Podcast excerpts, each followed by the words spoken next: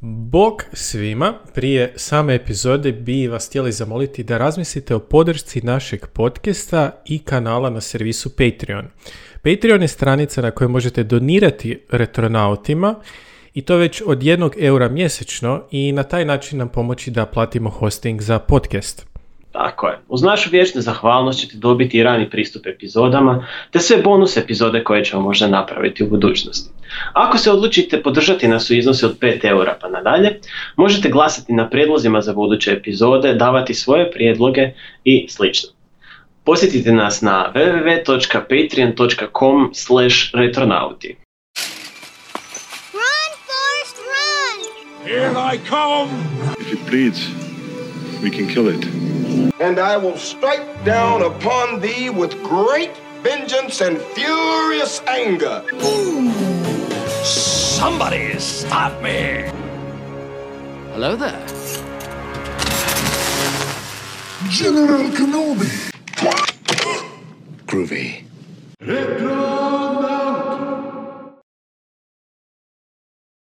Bog svima, pozdrav, e, mi smo retronauti, a retronauti su...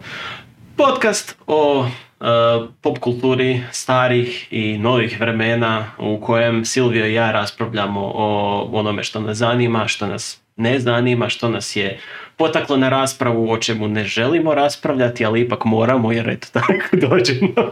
jer smo si odredili da e, ovog puta nemamo e, neku, ajmo reći, zadanu temu, već smo se odlučili osvrnuti na 2020.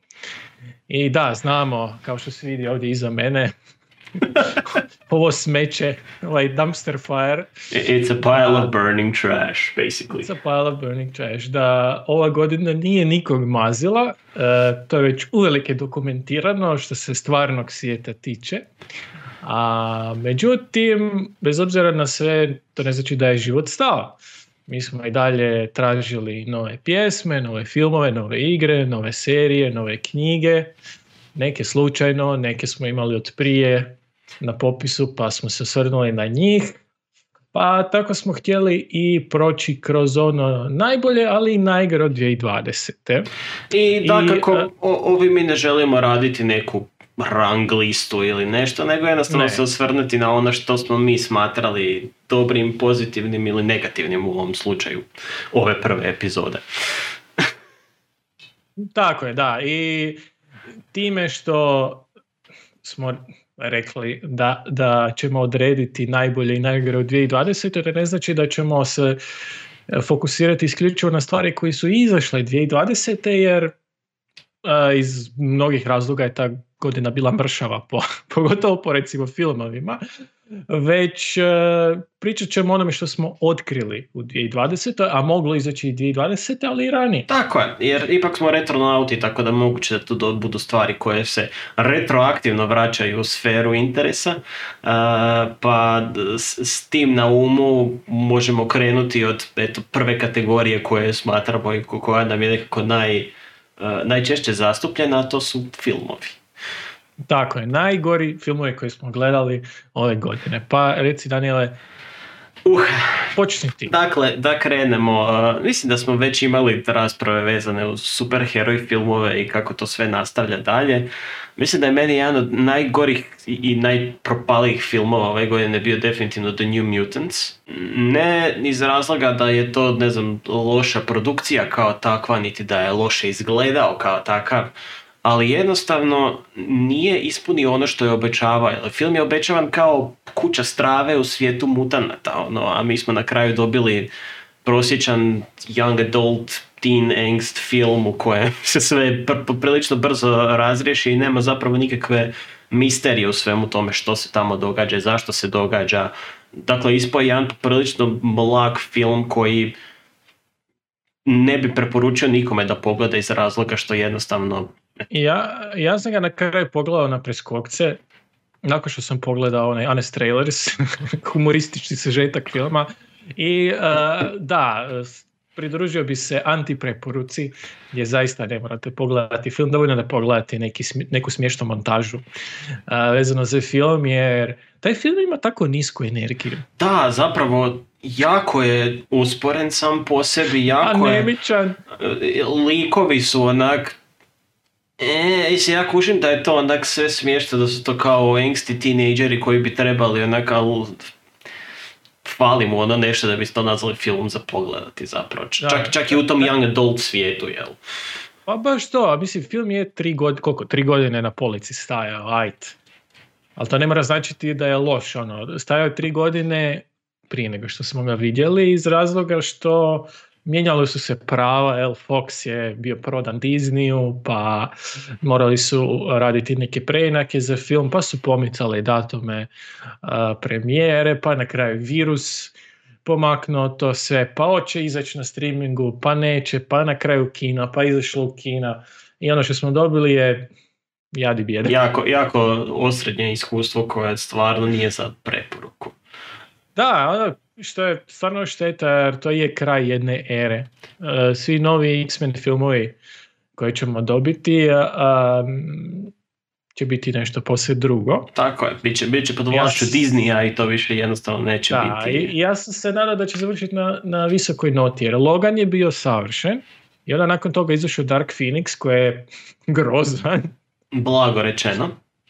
E, toliko, toliko je grozno da ja kao veliki fan Marvelovog svijeta stripova i svega nisam ga ni pogledao jer bilo mi je dosta da vidim kritike i ah recimo, recimo, recimo samo da ova Sophie koja je utjelovila Phoenixa, odnosno Jean Grey mi nikad nije sjela u toj ulozi ona kako bi trebala i da je imala tu snagu da ponese taj film. Da. A dobro, oni su, ja ne znam tko je normalan dao istoj osobi koja je snimila isti film prošli put da snimi i ovaj. Znači, treći nastavak one originalne X-Men trilogije, uh, The Last Stand, je Isto Phoenix saga u stvari. ista Phoenix saga, da, da. E, ista osoba je stajala iza adaptacije i ovaj put. Znači, istom liku su dali da adaptira istu, i, i, i, istu priču na drugačiji način i opet ju je jednako loše napravio kao i u Last Standu zapravo. Da, da ne, ne, nešto nevjerojatno. Ono, stvarno, ono što kolokvijalno kažu u Hollywoodu, you fail upwards. Kad smo kod a, već nastavaka, pogotovo trećih nastavaka kao takvih, još jedna moja antipreporuka je definitivno treći nastavak Bad Boysa sa povratkom a, Will Smitha i Martina Lorenza. Ja ne znam, ja imam neku antipatiju prema filmovima koji a, nastavljaju pratiti priču 10, 20, 30 godina nakon originala i koji su tako napravljeni kao čisti cash grebovi gdje ti likovi bi jednostavno, mislim ti glumci jednostavno ne mogu više utjeloviti te likove koje su utjelovili i više ta atmosfera cijela jednostavno ne funkcionira u današnjem vremenu. E, ja nisam imao toliko negativne reakcije prema filmu, meni je bio ok, ali da se vidi da se vidi da je Martin Lorenz, ako ne fizički, a, glumom dosta izbivao sa scene.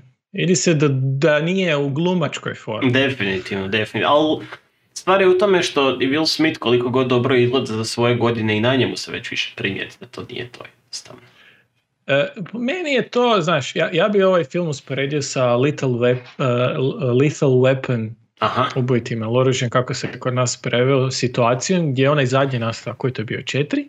čekaj, to onaj sa Jet Lijem i... Da, e, i meni je taj ok, znam da ti ljudi ne vole taj film, meni je taj ok, ali je vrlo sličan e, vremenski razmak, isto je 10 plus godina između prethodnog filma, znači nije daleko od toga da su taj zadnji film snimili na vrhuncu snaga glavne postave. Isto je buddy film, isto je akcijski film, a meni je ok. Ali, mislim, ta, taj četvrti nastavak je puno bolji od ovoga trećeg nastavka. I, i mislim, imaju izvrsnog e, negativca i koreografa, tako da mora barem taj aspekt biti dobar. A, koji su tvoji antiprijedlozi za ovu godinu? Antiprijedlozi, pa uh, Project Power, kad smo već kod superheroja, mislim da je općenito godina bila vrlo loša za superherojske filmove i serije. Um, tako i Project Power u kojem uh, glumi ovaj, kak se zove, Jamie Foxx. I Joseph Gordon-Levitt. E, Joseph Gordon-Levitt, da. Uh, Jamie Foxx koji je dobar glumac, iako ima stvarno prevelik ego. I što ne bi bio problem da on negativno ne utječe na produkciju u kojima se nalazi. Obično u zadnje vrijeme Jamie Foxx dok je u filmu upare ga sa nekim redateljem uh, koji još zelen i onda Jamie Foxx preuzme cijelu produkciju filma i naređuje okolo redatelju umjesto da je obrnuto. Imam osjećaj da je bila vrlo slična situacija i tu. A moguće, mislim jer staviš ga, staviš ga u, u grupu sa Josephom Gordonom Levittom koji je dobar glumac i koji stvarno može odraditi različiti dijapazon i likova Da, i ne, svega. on je, on je vrlo pouzdan glumac. I, I onda imaš Jamie Foxxa koji glumom samog sebe zapravo dovede taj film malo do parodije više nego do ičega drugog. Da, da. A št- ne bi čovjek rekao prije, ne znam, 15 godina da nije sposoban malo ono, spustiti to svoje preglumljivanje, jer tipa u Collateralo sa Tomom Cruiseom je stvarno pokazao da može glumiti nekog ranjivog, izgubljenog. Nije da je sad ova uloga tu zahtijevala nekakvog izgubljenog ranjivog lika, ne, ali... a, Mislim, ima, ima priče za Collateral posebno čak. Uh, jer Jamie Foxx je tada bio up and coming glumac više nego išta drugo. Jel to bilo prije nego što je glumio Ray Charlesa ili Mislim da je bilo prije Ray Charlesa, ali on je bio tada up and coming glumac i uh, on je shvatio na kojoj on razini kada su kada je vidio kako se na setu ljudi odnose prema Tom Cruiseu i kako se odnose prema njemu i onda je shvatio koja je razina i možda mu je to bilo malo onak humble experience da shvati ovaj, uh, kako stoje stvari. Tako da, ne znam. Da se bar zadrži. Jer čovjek ima, ima čovjek potencijala, ali ne, čuo sam da što je isto misli da će biti katastrofalno, ovaj eh, treći Spider-Man kako snimaju live action ispada Into the Spider-Verse, vraća se i Tobey Maguire, jel? Mhm. Ušao mi je pas u sobu. U, pozdravi Taru, molim te za mene. Tara, Tara, zašto si ušla? Znaš da snimam podcast. Je Tara. Bog Tara. Bog Tara, Tara, ideš tamo, ajde, idi. Idi. Tara, zapala si mi za kablove. Tara je uvijek ponosni član našeg podcasta. Tako je. Što sam htio reći? Da, em, ovaj novi Into the Spider-Verse kojeg snimaju e, imat će Tobey Maguire, Andrew Garfielda, ali će imati i druge negativce, tako da čujem da će se Jamie Foxx vratiti kao elektro. A, Da. On je daleko bio najgori dio tog filma. A mislim, taj film je nažalost imao jako puno problema, nas- o- o- imao je, imao je jako dobro glavnog glumca, ali sve ostalo je bilo tako loše zamišljeno, onak da jednostavno, ne, ne znam, nadam se da će makar pametno pristupiti tome svemu i da neće napraviti baš onak totalni apsurd od toga svega, jer E, ja mislim, meni, je, meni je Far From Home bio već promašaj kao film, tako da. Da, mislim da je bio vrlo neujednačen film. Um, ali et, vidjet ćemo. E, što još? Osim Project Powera, e, ne znam jesi li možda gledao, bio je tamo negdje na proljeće, ja mislim. Zvao se film The Last Days of American Crime Nisam ga gledao, da. na Netflixu i bolje da nisi, film je grozan, ali e, ono, opis i trailer izgledao zanimljivo. E, to je bila nekakva kvazi distopija, upitnik, Mhm. nešto kao em, uvodimo nekakav novi sustav nadzora gdje više neće biti moguće iz, izvesti bilo kakvu vrstu zločina e, zato što ta apsolutna kontrola koju ćemo imati nad populacijom će biti apsolutna Mhm. i ne znam, imamo 48 sati ili tako nešto prije nego što to stupi na snagu i onda heroji filma odlučaju izvesti hajst Aha. krađu prije tih isteka tih 48 sati i f- ima još tu neku pseudo cyberpunk notu. Uglavnom, film je imao sve elemente da napravi nešto zanimljivo i na svakom koraku je napravio upravo suprotno. Gluma koja je grozna, e, dijalog koji ne da je, se čini da je prvi draft, nego ko da ga je neko na, na, na rupčiću napisao. Um, jednostavno užas, užas. Ono, osjećao sam se gluplje nakon tog filma, što mi je, mislim, film ima, što je najbolje ima produkciju, znači vidi se da su uložili novac u taj film, pa zašto to nisu dali nekome kompetentno? Ali nije, nije li to slučaj sa dosta Netflixovih izdanja? E, mislim, Netflix je jako hit and miss, tako da ono, ulaže jako puno novaca u hrpu stvari i nikad to ne dovrše do kraja da bi e, ispalo kako treba. S jedne, razum, s jedne strane razumijem da kreativci vole dok im studio ne visi nad glavom. Lijepo je imati uh, kreativnu slobodu, ali mislim da ipak treba neka vrsta nadgledanja. Da, neke quality kontrola na kraju. Tako je, barem to. Uh, tako da nemojte gledati taj film, lo, jako je loš. Uh, zatim, jedan film u kojem se čak polagao malo veće nade. Film se zove Underwater, to je horror film sa Kristen Stewart i prije nego što bilo što kažete, ja mislim da je ona ok glumica. Gledao sam je sad već dosta filmova da mogu reći da je ok. Uh, u ovom filmu nije ok. ali, ali ruku na srce u ovom filmu nitko nije ok. Najveća tragedija ovog filma je to što zapravo izgleda fantastično. Film je pod vodom, što je samo po sebi teško za snimit i dobar dio toga se i snima u podvodnim uvjetima. Znači ima da naravno puno specijalnih efekata, ali e, dosta scena su ono snimali u simuliranim podvodnim uvjetima. Mhm.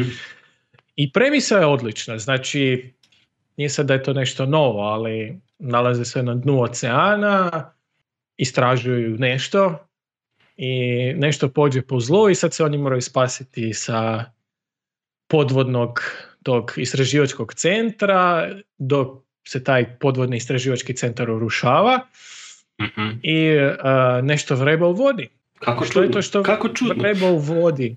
Uh, Cthulhu, spoilers. Uh, koji se onako u zadnjih 30 sekundi filma valjda pojavljuje. I u filmu je, kako se zove onaj lik iz Deadpoola? Koji? Um, Ima ih. u drugom filmu onaj koji se napušava s bakicom. Uh, Jesus, znam na koga misliš, se mogu sjetiti imena. Ovaj iz uh, Silicon Valley-a. Tako je, tako. TJ E, TJ Miller. U, pa to je snimljeno TJ prije Miller. zatvora onda. Da, da, da, znači jako je bilo čudno zato jer je on nestao s lica zemlje jer je imao problema sa zakonom i čime sve ne. I e, mislim da su ga stavili na crnu Hollywoodu, jer jednom on u dosta velikoj ulozi u filmu i jako je iritantan, um, što je zapravo svaka njegova uloga, ali eto. Um, Da, um, TJ Miller ima specifičnu jednu stvar da ako ga dobiješ u malim dozama u filmu čak može biti ok, ali dok je, dok je u malo većim dozama to jednostavno više postaje negledljivo. Uh, to si mi ti priča, mislim da je on završio zatvor zato što je vikao napušen bomba u avionu ili tako nešto slično. da, da, da. Da, kasnije sam pročitao, ne, u vlaku, ja mislim. A, u vlaku? je javno doje, e, lažnu dojavu stavio. Da. Doduše, bile su neke vijesti u vezi toga da je on doslovce imao tumor na mozgu i da takve stvari mogu promijeniti osobnost. Čovjek koji imao operaciju izvadio je tumor, ali Je. od početka do tada više nije isti kao, navodno, ne znam. Eh, Um, nek mi ispravi neko ako griješim.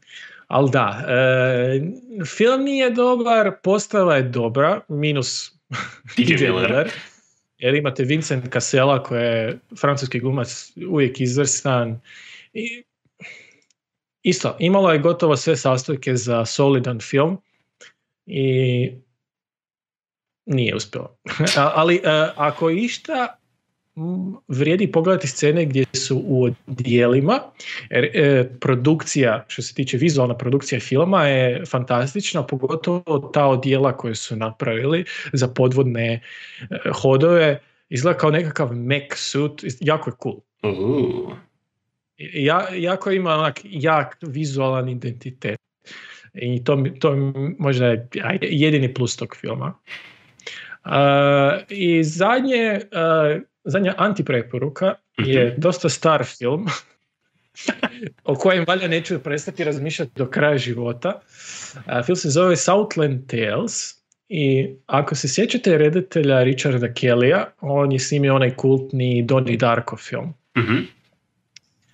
I a, nakon Donnie Darka je on snimio Southland Tales koji je a zamalo ubio karijeru Dwayna Johnsona u korijenu, jel, The Rocka, i B, definitivno uništio njegovu karijeru na dobrih 10 godina plus. A, joj. A, da, da, mislim, nedavno je se tek uspio vratiti iz hollywoodskog zatvora gdje je snimio Color, of, Color Out of Space sa Nicolasom Cageom, adaptacija H.P. Lovecrafta. Mhm. I taj je dobar, taj je dobar, a, ali mislim da je dobar uvelike zahvaljujući Nikolasu Cageu koji je ludi po običaju filmu, ali ne mogu reći da je loš film.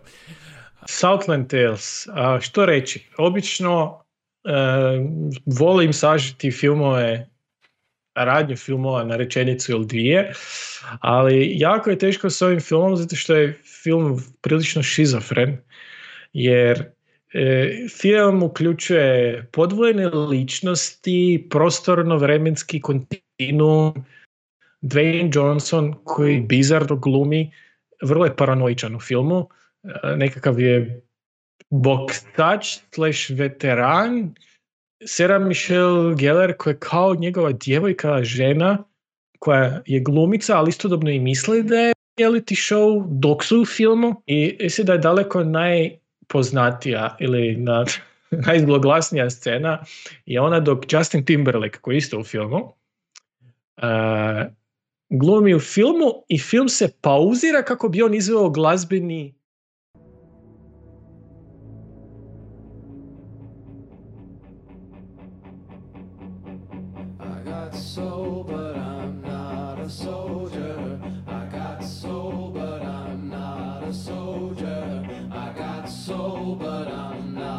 soul,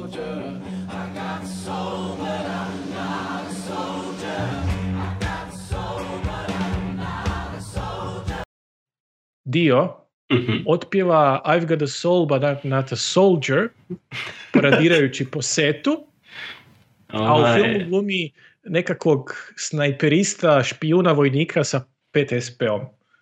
Sure. Možda. A možda je proizvod nečije mašte.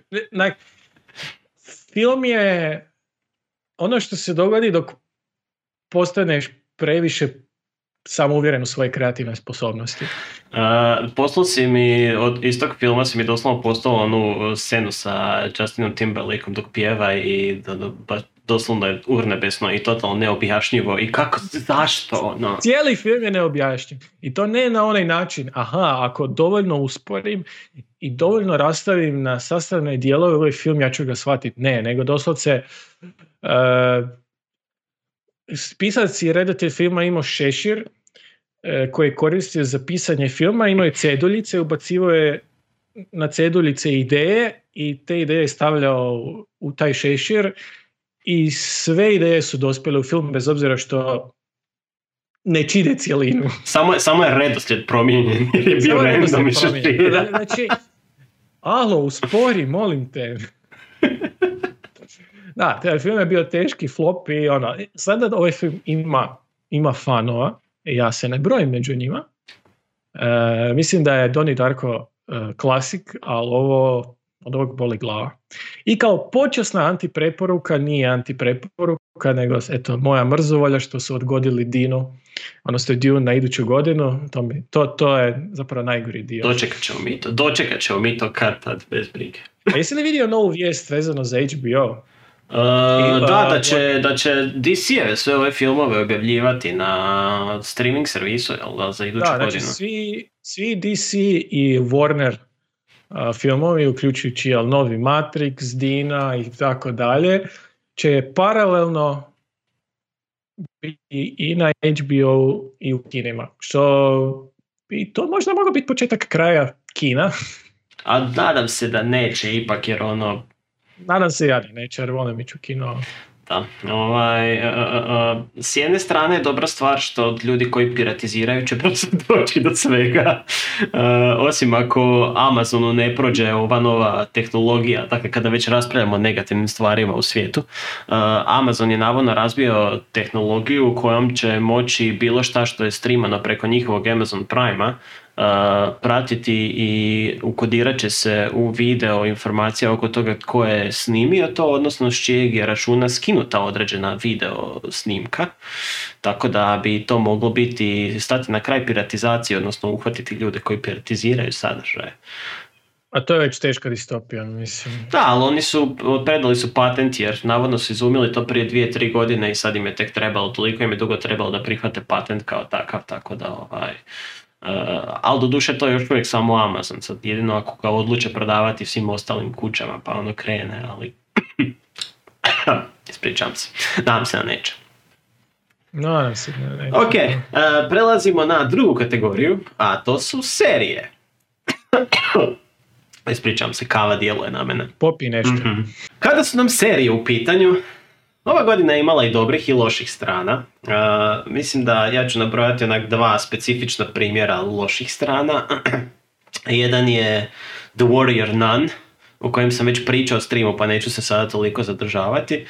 Ali uh, u glavi sam ga usporedio sa Shannara Chronicles, ako je ikad ikad gledao Shannara Chronicles, dakle riječ je o, o, o fantasy svijetu koji je u principu distopijska budućnost čovječanstva gdje su pomješani elfovi, kvazi orkovi koji su u stvari Tehnologija i magija. tehnologija i magija, čuda svakakva. Uglavnom, uh, uh, Shannara Chronicles je bio pokušaj MTV-a da napravi fantasy seriju koja bi bila jel, prepuna uh, uh, ekstremno zgodnih tinejdžera koji funkcioniraju u tom svijetu. I koliko god da možda je bila gledljiva, ali daleko bi to nazvao od dobre serije. I mislim, Warrior... Da, imala je dobre vizuale, ali to je to. Uh, Warrior Nun je negdje u tom, u tom aspektu, onak s obzirom da mislim da je opet cilj samo promoviranja relativno mladih zvijezda, ali bez nekog bitnog sadržaja ili bez neke dubine koju možeš gledati. Uh, tako da da, od drugih serija binge, izbinđao sam Lucifera, dakle seriju koju sjećam se da je krenula izlaziti otprilike kada smo mi počeli studirati, mislim da su Mhm. tada izašle prve epizode i znam da nakon treće epizode ili druge sam bio odustao koliko je bila meni generalno loša, ali s obzirom na ovu godinu i nedostatak stvari za raditi, a Netflix je tako dragovoljno ponudio Lucifera na streaming. I onda sam odlučio pogledati i zapravo sam izdržao do kraja serije, uh, bakar od onoga što je do sada izašlo i Detective! Detective. da. I, I doslovno jedina dobra stvar u tome svemu, mislim imaju dobru stvar otkrivanja odnosa recimo između Anđela, Boga i svega ostalog što može biti jako zanimljivo nekim ljudima. I meni ubram se u te ljude, dakle gdje smatram da taki neki odnosi i taka neka bića kad ih predstaviš u nekim ljudskim svjetovima zanimljivo funkcioniraju. Ali mislim da je Tom Ellis taj koji spašava tu cijelu seriju da ne propadne do kraja jer svi ostali su onak malo underwhelming. Tako da, da, zašto, mislim, serija je puna klišeja, i, ali ono što mi se sviđa su mnogobrojne reference na uh, starije kultne filmove. Jer njih ima tona od referenci na Terminatora, na Robocapa, na kung fu filmove, na Matrix, na ovo, doslovno onak svega živog se može tamo naći. Uh, ono, meni se isto sviđalo na početku, ne sjećam se da li je to u kasnijim sezonama bilo. E, bilo bi ili u sredini epizode ili pred sam kraj dok bi on e, napravio neku rendiciju neke poznate pjesme na klaviru i dobro pjeva Mm, stvarno, bilo, bilo je kasnije onak hrpa izvedbi i opet bilo je par promašaja, ali bilo je i odličnih Najveći- stvari, da.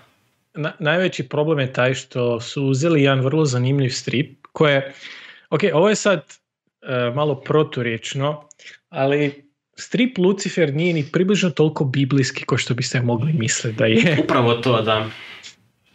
E, već strip e, Lucifer koji je spin-off Sandmana od Nila Gaimana e, se više bavi ono malo filozofskim pitanjima, slobodne volje, sloboda izbora, kozmičke sile i, i, i što to znači biti e, Kralj pakla.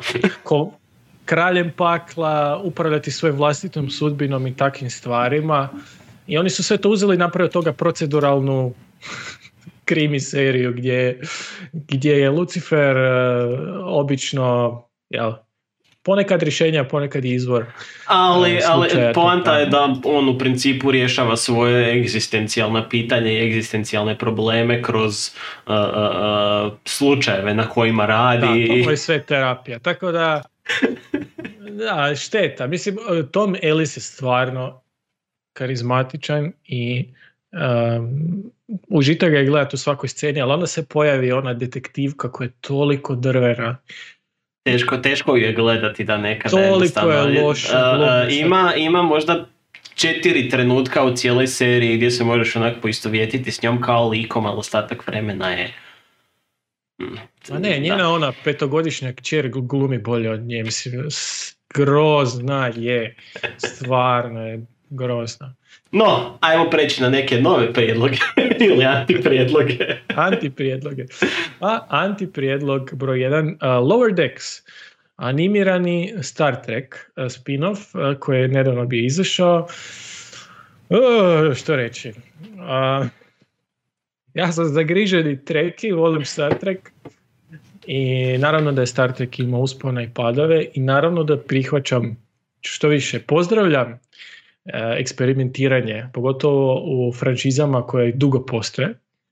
E, ali ovo što su oni napravili je jednostavno su uzeli Rick and Morty humor i maničnost gdje se svake sekunde događa nešto, svake sekunde neko nešto vrišti i stalno se rezuju i stalno je pretjerana akcija i presiljen humor i stavili to u Star Trek svemir i grozno. je. Mislim, Ja sam pogledao samo trailer i, i već u tome mi je onak razina humora bila nešto što nije Star Trek jednostavno. Ono. Ma ne, ne. E, mislim da ideja e, praćenja posade koja je e, nisko na, na nekakvoj zapovjednoj svirali, na, nisko na zapovjednom lancu, nekakvi kadeti i tako dalje, to drži vodu.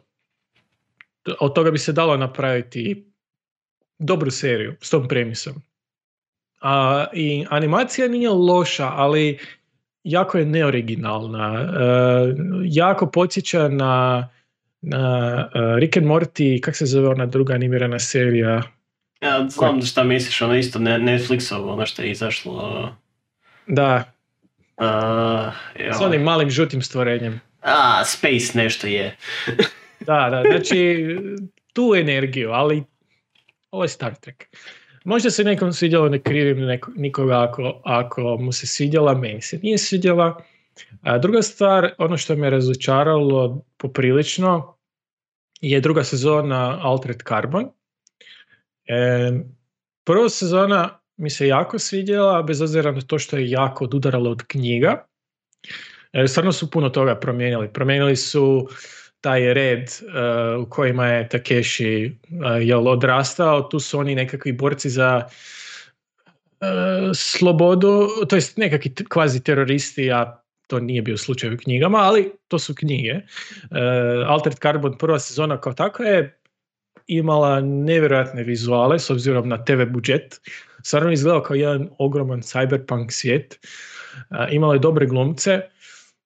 Um, ovog puta najveća greška je, meni se čini, Anthony Mackie, kojeg su stavili da u ovoj sezoni glumi Takeshi Kovača. Čisto samo da damo kontekst, Daniel, hoćeš li ti ispričati zašto su promijenili uh, glumca?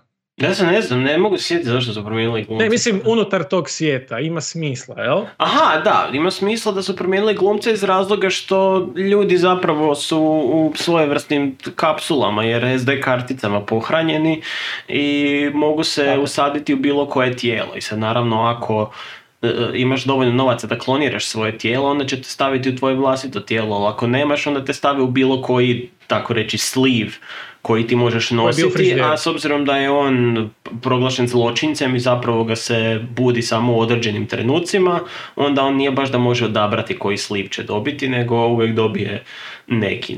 Mislim, u njegovom slučaju to su uvijek neki vojni high-tech ili policajci ili nešto, ali u ovom slučaju to odabrali su da se kao vrati u tijelo Anthony Mackie-a, nažalost. Ono što mi je najgluplje svega je to što onaj glumac, ne, ne mogu se sjetiti kako se zvao, ali u prvoj sezoni izvorno, izvorni sleeve od Takeshija, onaj uh, azijski Mhm. glumac, mogli su samo njega staviti kao novi sleeve i staviti tog glumca koji je već bio dijelom produkcije. Da, I on je u drugoj sezoni, ali i on je dobar glumac. Ali Anthony Mackie nije loš glumac, ali je, tu je toliko drven, toliko je nezainteresiran. fali, fali mu ono nešto jer uh, uh, s jedne strane konstantno možeš vidjeti neki smrk na njegovom licu koji Takeshi Kovač kao takav nema jednostavno, ono, makar, Da. makar ga nisi mogao vidjeti u prvom nastavku i onda d- izvučete malo van iz, iz, iz cijele priče i svega ostalog, jednostavno nije to to. Ne, nema, nema istu vibru uh, serija kao što je imala u prvoj sezoni, recimo.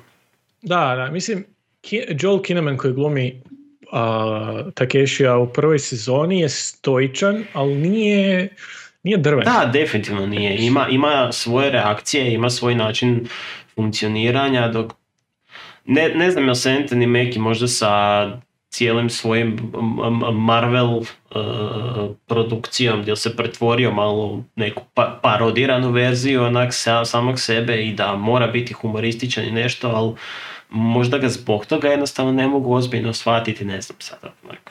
Da, da. Tako da, razočaranje. Iako onaj glumac koji glumi Edgar Allana Poa je učinio tu sezonu gledljivom. Uh, mislim, mislim da je Edgar Allan Poe u tom svemu jedina, jedina pozitivna stvar.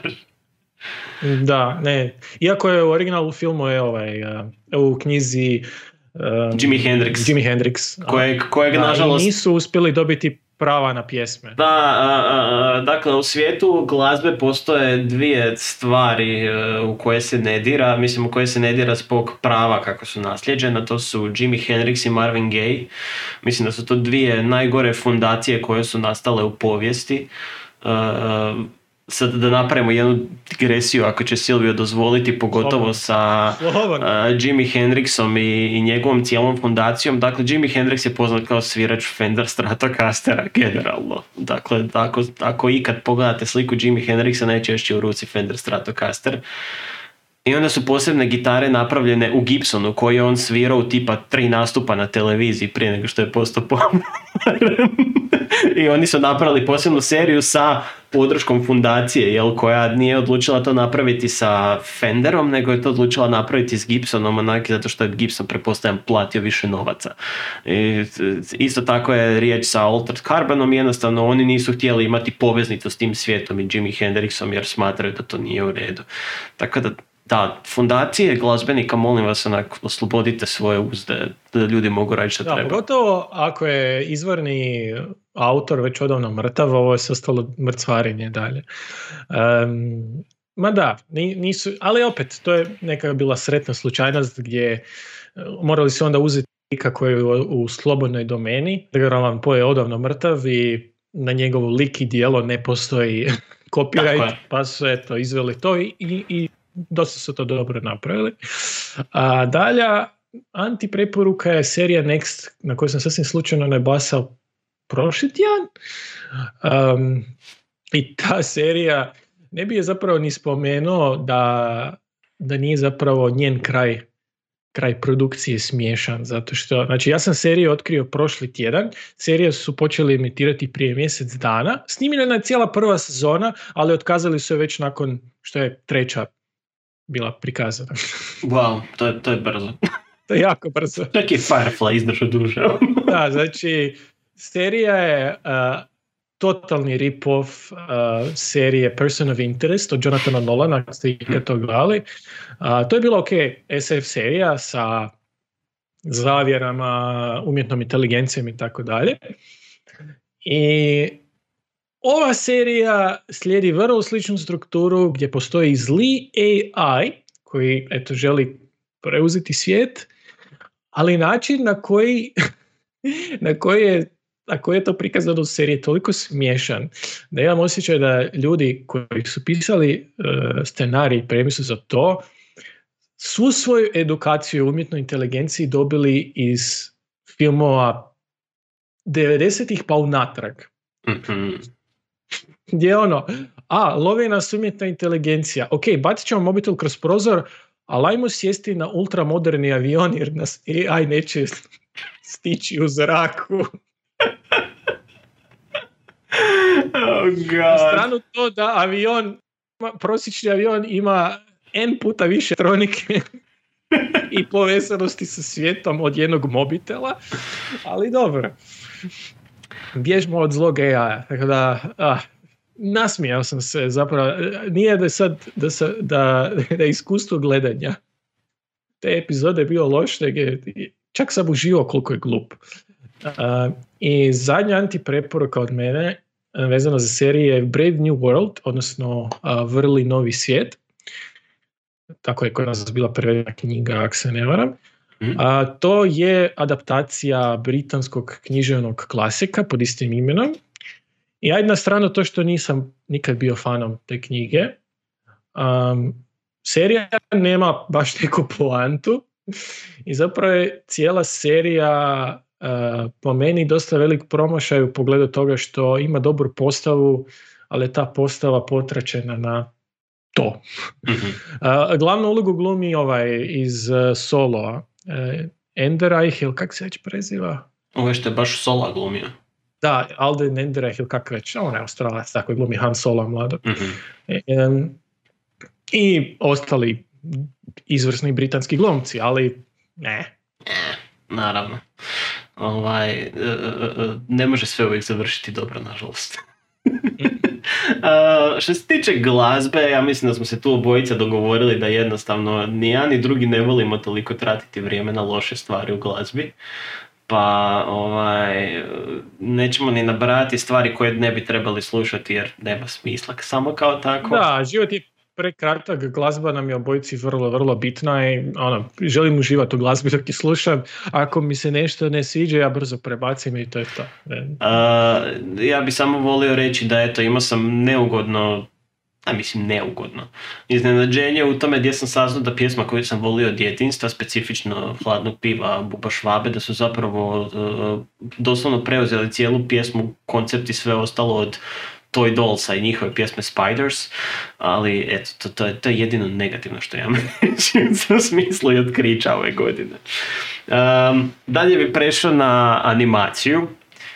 Uh, ovdje se ja isto neću dugo zadržavati, dakle mislim da je svima već više manje poznato moje mišljenje o, o, o Netflixove animaciji generalno i tako da sve što je izašlo iz Netflixove kuće smatram iznimno lošim iskustvom pogledati. Dakle, od uh, Dragon's Dogme, od, od uh, šta je ono još bilo, uh, Blood of Zeus ili tako već kako se zove. Da, Blood of Zeus.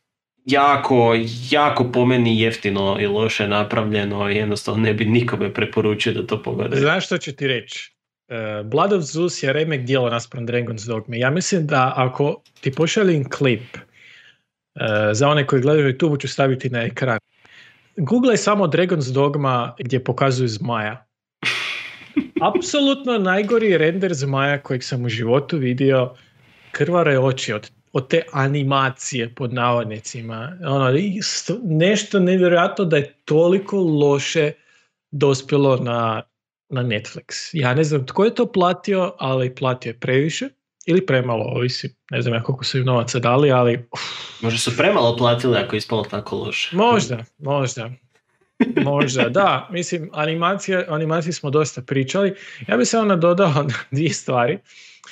Ove godine sam gledao Dragon Quest Your Story, a ja sam veliki fan Dragon Quest serijala. To je, to je serija japanskih RPG-ova i uh, radi u Square Enix, ista, jel, uh, isti studio koji um, izdaje i razvija Final Fantasy igre.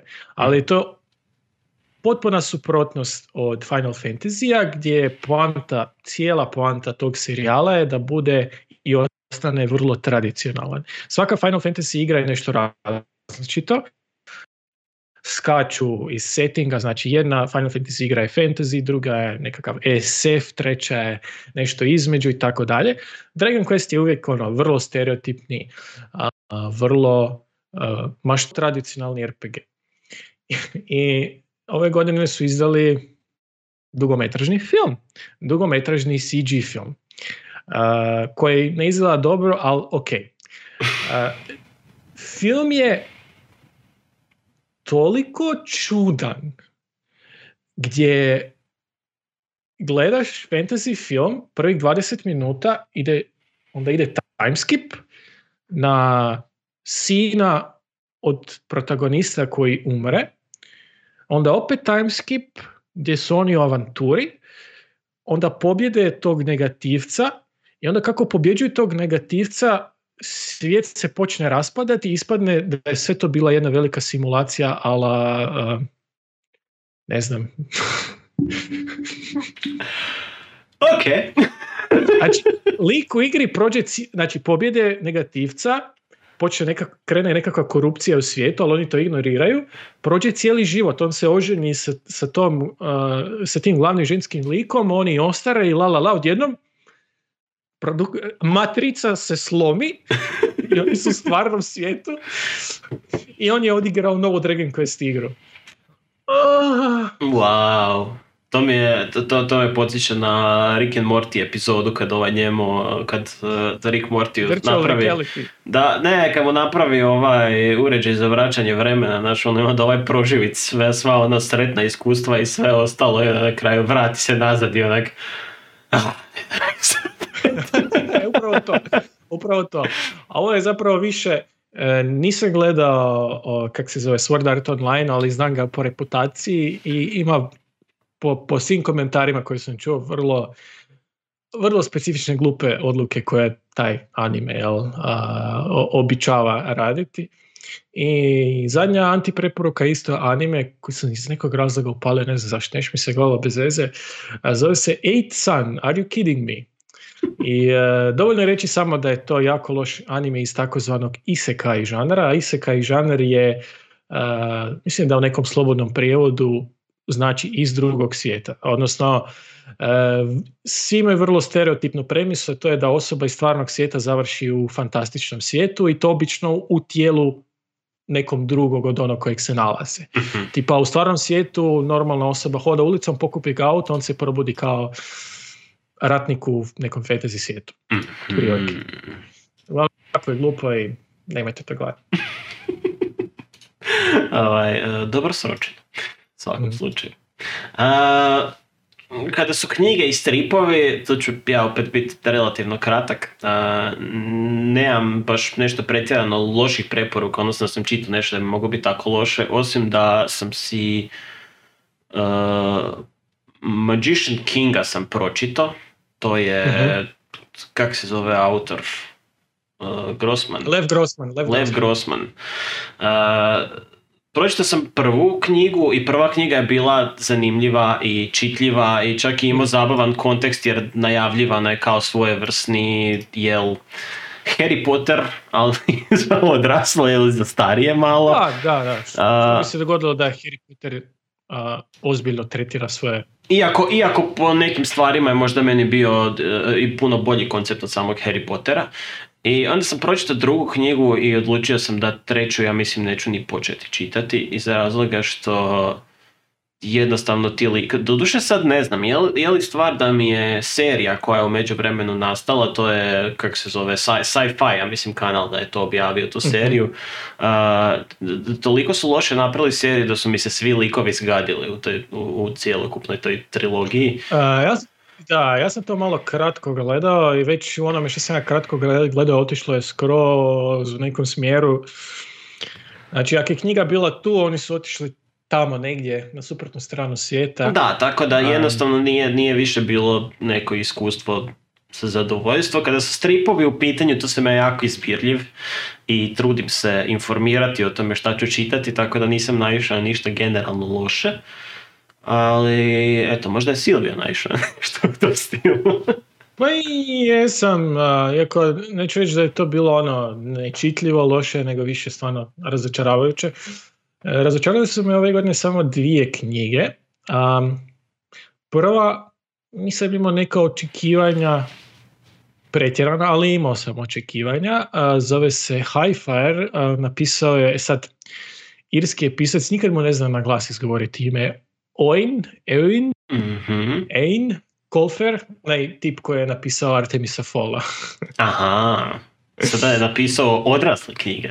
Da, to, to mu je bila prva odrasla knjiga i e, dok je krenuo onaj marketinški val, o, izlazi nova odrasla knjiga ovog autora, a, premisa je da glavni lik je zmaj alkoholičar koji voli vodku, e, de- u depresiji je i izbjegava sve i svakog. Činilo mi se kao zabavna crno hu- humorna premisa. Međutim, ono što sam dobio je nije si čovjek mogao pomoći i naravno da glavni lik nije zmaj, a, već dječak koji je siroče, koji želi spasiti svoju majku od zlog očuha i sprijatelji se sa tim zmajem i tko god je napisao da odrasli roman je lažljivac i mora ga biti sram. I nije smiješno. I nije smiješno. A druga knjiga je, e, to mi sam već čak pričao na jednoj prethodnoj epizodi, e, nova knjiga Kristofera Paulinija. Također prva odrasla knjiga. Um, on je autor jel, Eragon serijala i napisao je knjigu To Sleep in a Sea of Stars. I um, počelo je ok i ne mogu reći da je knjiga užasna, već da je vrlo neoriginalna. Više je predvidljiva nego što je loša. Jer u jednom trenutku onak, aha, dobro, ovo je ok, dobro, dobro. U jednom trenutku sam onak dosta stao na kočnici, čekaj malo, na šta me ovo podsjeća? Jer u knjizi je premisa kao uh, glavni lik je ta neka znanstvenica koja je naiđe na uh, vanzemaljski artefakt, a taj artefakt je svojevrsno svojevrsni simbiot. Jel, kao u Spider-Manu, jel?